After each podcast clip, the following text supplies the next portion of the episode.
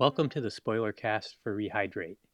This episode will contain spoilers of all of the three body problem and the entire Remembrance of Earth's Past series.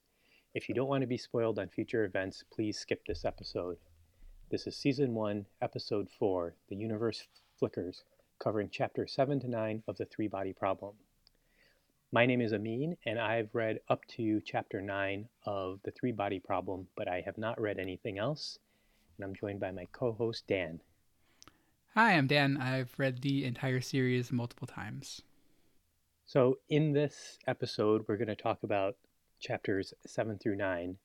Uh, for those of you who are listening to the main podcast, uh, last week, Dan had said that these eras are made up of periods of intense cold and heat depending on the apparent random appearance of the sun. So Dan, is it really random? Because I seem to remember that you a little bit emphasized the word apparent when you were describing it.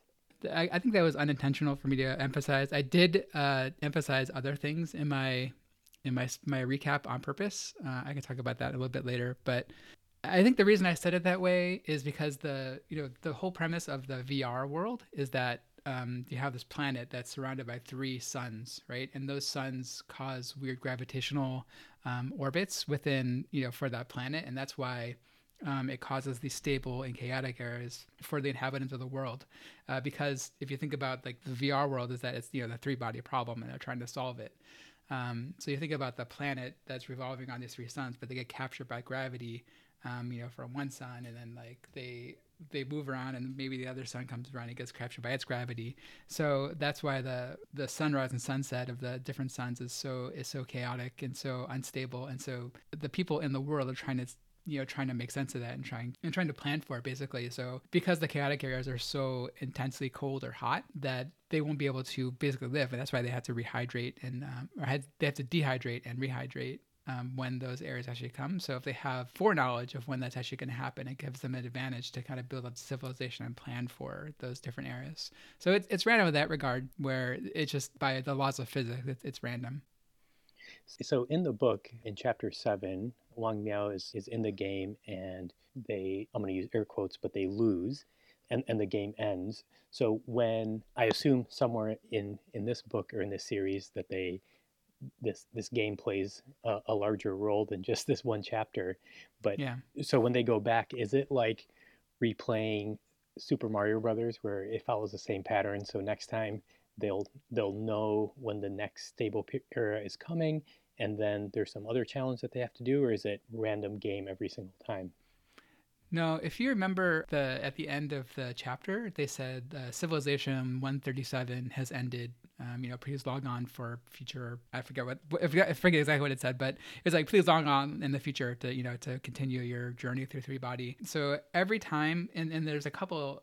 Uh, I think there's like five or six times they return to the three body um, world, and every time it's like a new civilization, and they jump by like like hundreds or or you know tens or hundreds of, of civilizations in the future. And so if you remember, they actually like people they met were like Chinese historical figures, and so they actually like later on like meet other historical figures and even like westernized ones. So they meet like eventually like Copernicus and Einstein and Von Neumann, Aristotle, and a whole bunch of other historical figures that we we recognize. And they have like different and more modern approaches to yeah, like as like the civilization increases, like like the industrial age and the and the atomic age but they know about all the stuff that happened in the past but like as like the technology uh, progresses they're able to like do more advanced ways to try to calculate when the st- the stable and chaotic areas are going to be and actually they look down upon the the previous areas like in this one they're like oh yeah they're just like basically witchcraft of they're just guessing like because they're like oh it's based off of the sun and the moon or whatever and like and so they they kind of look down on their methods and they go oh these are the more advanced methods of you know how we actually calculate it but they, they never work like they're all they all fail oh. all, all the civilizations eventually die and that that's the whole point of the of the game at all is that uh, it's it's an intractable problem. Like it's not something that you can really solve. And the Trisolarans, the people who actually live on the world, actually eventually have to leave, and they you know they leave to come over to take over Earth. I see. So so how is the three body game connected to the quote unquote real world? So the non game parts of of the book.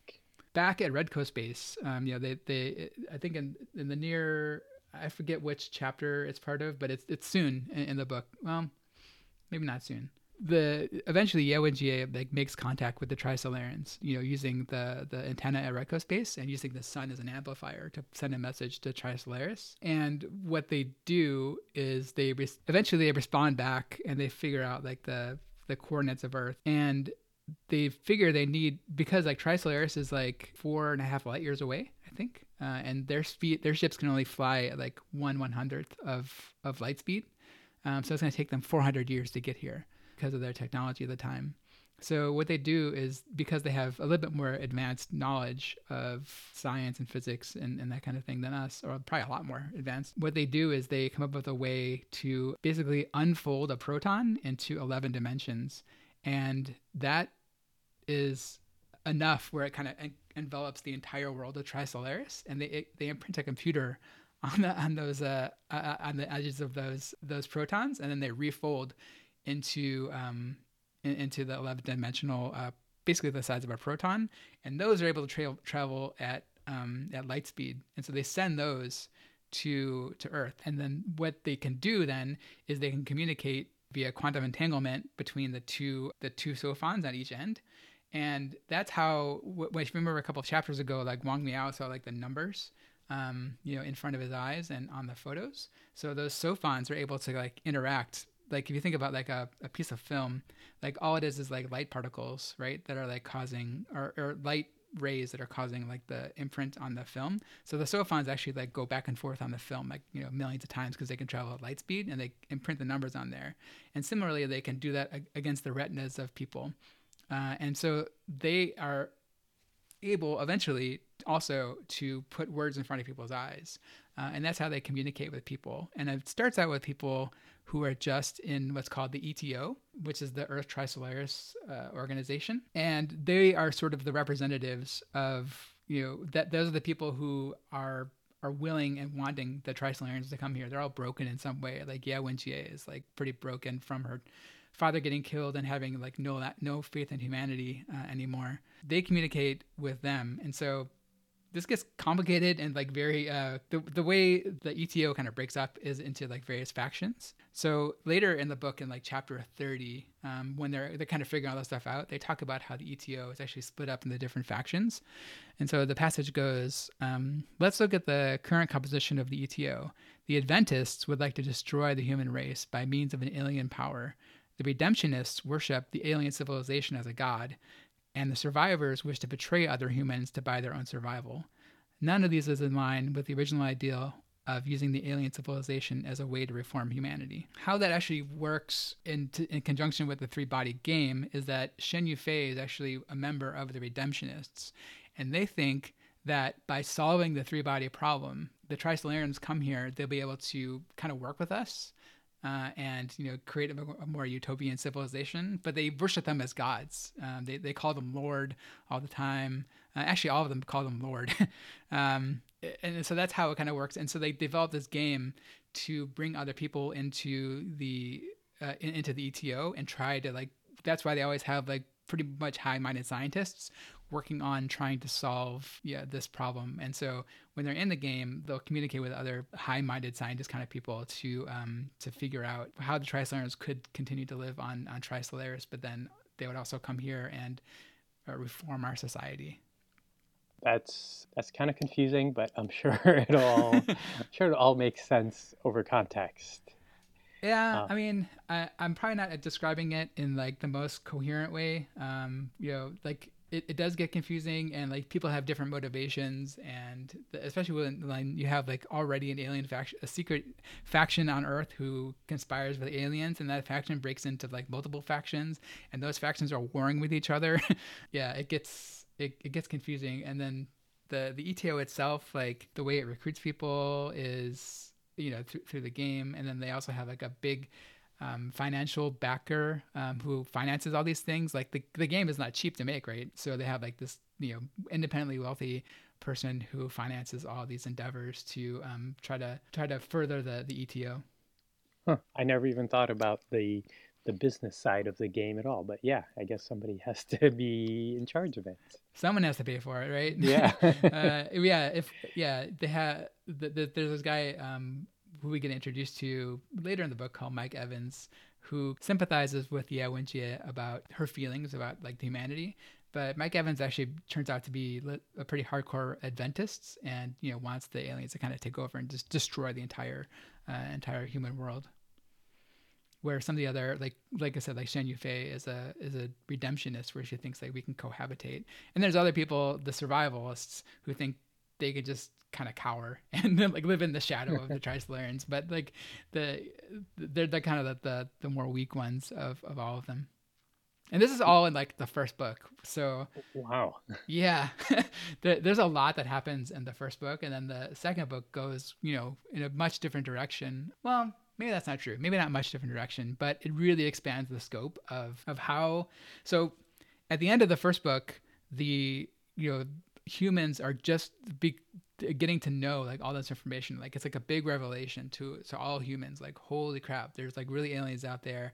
And oh man they're coming to they're coming to take over the earth right? And they learn about the eto and they learn about all these different things. Um, and then the second book at least like the first half of it is about preparing for the aliens to come here and like what we're going to do to actually like combat them. Because uh, the eto is still a force but like they're pretty much taken out. Um, you know, in this book in, in Three Body Problem. Um, but there's still like factions of them around to uh, work against our our prior like ours as humans priorities to um to let the the Trisolarians come here and take over. So there's a lot of interesting ways that humans develop to to kind of combat that that incoming invasion. So, so this this might be something for a future spoiler cast, but Mike Evans, I'm assuming, is not Chinese. No. Um, so so this this becomes this becomes a book of international intrigue and, and politics. More quote unquote foreign people do okay. um, do show up, but it's it's primarily Chinese people um, that that are the, always like the central characters. So Mike Evans is sort of the, the shady uh, foreign person who comes in and and ba- and, and, and, and, and backs the uh, the ETO. So it's, it's sort of a weird you know uh, system. If you remember, like in um, uh, the second Batman movie where they had the the the guy, the Chinese guy, like financing stuff, and he was like flying back to China. So it's the oh, opposite right, of that. Right. Since we always talk about Christopher Nolan and these things, uh, we could talk about that too. Um, but yeah, it's like it, it's sort of like the the opposite of, of, that, where we have you know like I don't, I don't is he American? I think he's American. Um, yeah, and he, he he's the the shady foreign uh, financier of uh, of shady organizations in in preparation for these these spoiler casts, it's clear that you are skimming through the entire book to find to find references that that call back to our current chapters. So, how has the reading experience changed? Uh, because you are you are by far the most knowledgeable about the series amongst the four hosts. It's uh it's it's been an interesting experience. You know, when I when we first started this project, I got really excited about rereading it because like I love these books. Like I I was like really into them when, when I read them and I started like making the reading list and seeing these chapters and being, oh man, like this part's so great. Like and, and like waiting for you guys to get in certain parts of the books. I don't think we uh, like there's a couple big like set pieces that happen in in each book. I'm just really excited for you guys to kind of experience that. But the other issue is that like as I'm reading through them, I'm like scared that you guys aren't gonna like it. uh, like I have like this this feeling like, oh man, like, especially like when you start talking about like how the dialogue is bad, or you know, like like like you know, Jim's very critical of things. Like Jim already read the first book, so I know he liked it. So maybe like that is unfounded, but still, like I have I've talked it up a lot, so I'm a little bit scared um, about um, some of the your, your reaction to it? Like i hope you guys really like it because i really like it uh, and hopefully like you guys also enjoy um, the, the same kind of style. So well, it's, been, may, it's been interesting may, in that regard. may, maybe season two of rehydrate will only have three hosts because one of us will just be disgusted by this whole thing. Hopefully it's not it, me. Yeah. It, it, it's funny you say that because things that i really really like i i want other people to like as well. So i i totally understand where you're coming from about being nervous about that and then i think also in our culture in american culture i'll say there's also this thing about if something you like becomes too popular and then everybody else likes it it's kind of passe or it's not it's not yours anymore or something so i'm curious when the netflix show comes out and everyone has three body problem baseball caps and T-shirts. How how you'll feel about that? Yeah, I mean, it, there was the same kind of experience with yeah with Game of Thrones, where you know all the people who read the books like you know felt entitled to the oh yeah. to, to the sh- to the show and to the series, like all these like casual casual like TV show watchers like don't even know about all this like interesting backstory and you know Lady Stoneheart and all these other weird Right.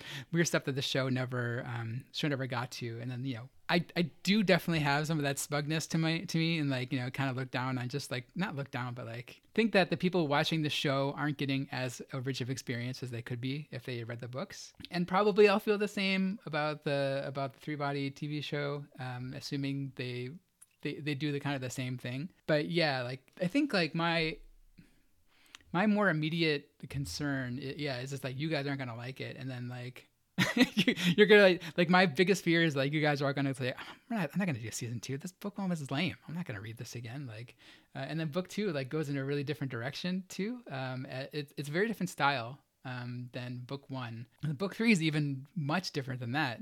So I mean, hopefully you guys will be will be on board to like you know continue through and not just and not hate it. Like that's my my main concern. So actually like the way i'm rereading it is um, i'm actually like re- rereading the entire series again so i can have a little bit more context. So i'm Hmm. already like halfway through book two again. Oh, wow. Um, and i'm reading like the the chat so I'm, I'm rereading the chapters as we do them and then also rereading the entire series just to re- just so i can remember everything because it's been a little while. I mean it's been a couple years since i read this series so you you naturally just forget things. So yeah that, Yeah, that's yeah. and, and I'm sure I'm sure reading it and and having to explain it to other people takes on a different tone than just reading it for pleasure and on the couch or in bed or, or wherever people normally read books. So I'm, Yeah, sure, I'm sure that also makes this different for you because you you have to overanalyze things you probably didn't overanalyze before.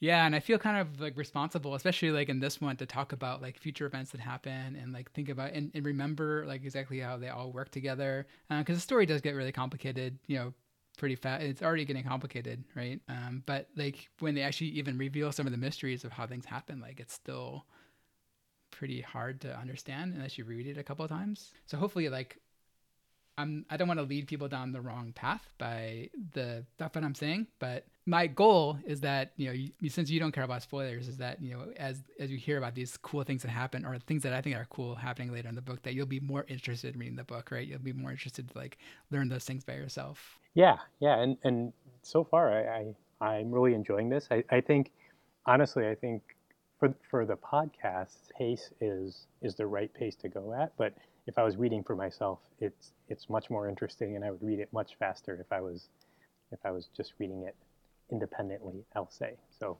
Um, so far, I'm enjoying it. If that eases your mind at all. all right. Is, Yeah. is there? So, are there any other spoilers we need to cover this week? Uh, I did want to touch on one thing. Uh, I don't know if you if you happen to notice, but like when I when I talked about the the recap for the show and last time, I, I kind of really focused on the words two dimensional when they de- dehydrated because I think that's an allusion to like the later on the dimensionality of of how like the the two dimensional attack happens and like even reading the books again this time there's so many references to dimensionality um, that I didn't really catch the first couple times I read through. Um, so I'm gonna try to drop some inside knowledge of the the series inside the recap. So I guess look out for that. Okay, I will. I will certainly, as I'm reading it, I will also keep an, an eye out for that. So I, oh, thanks for that tip. All right, so thanks for listening. Uh, if you have any comments, you can email us at rehydrate at fastmail.com. That's F A S T M A I L.com, or on Twitter at rehydratepod. Please join us next time for episode 5, Da Shi, where we will be reading chapters 10 and 11 of The Three Body Problem.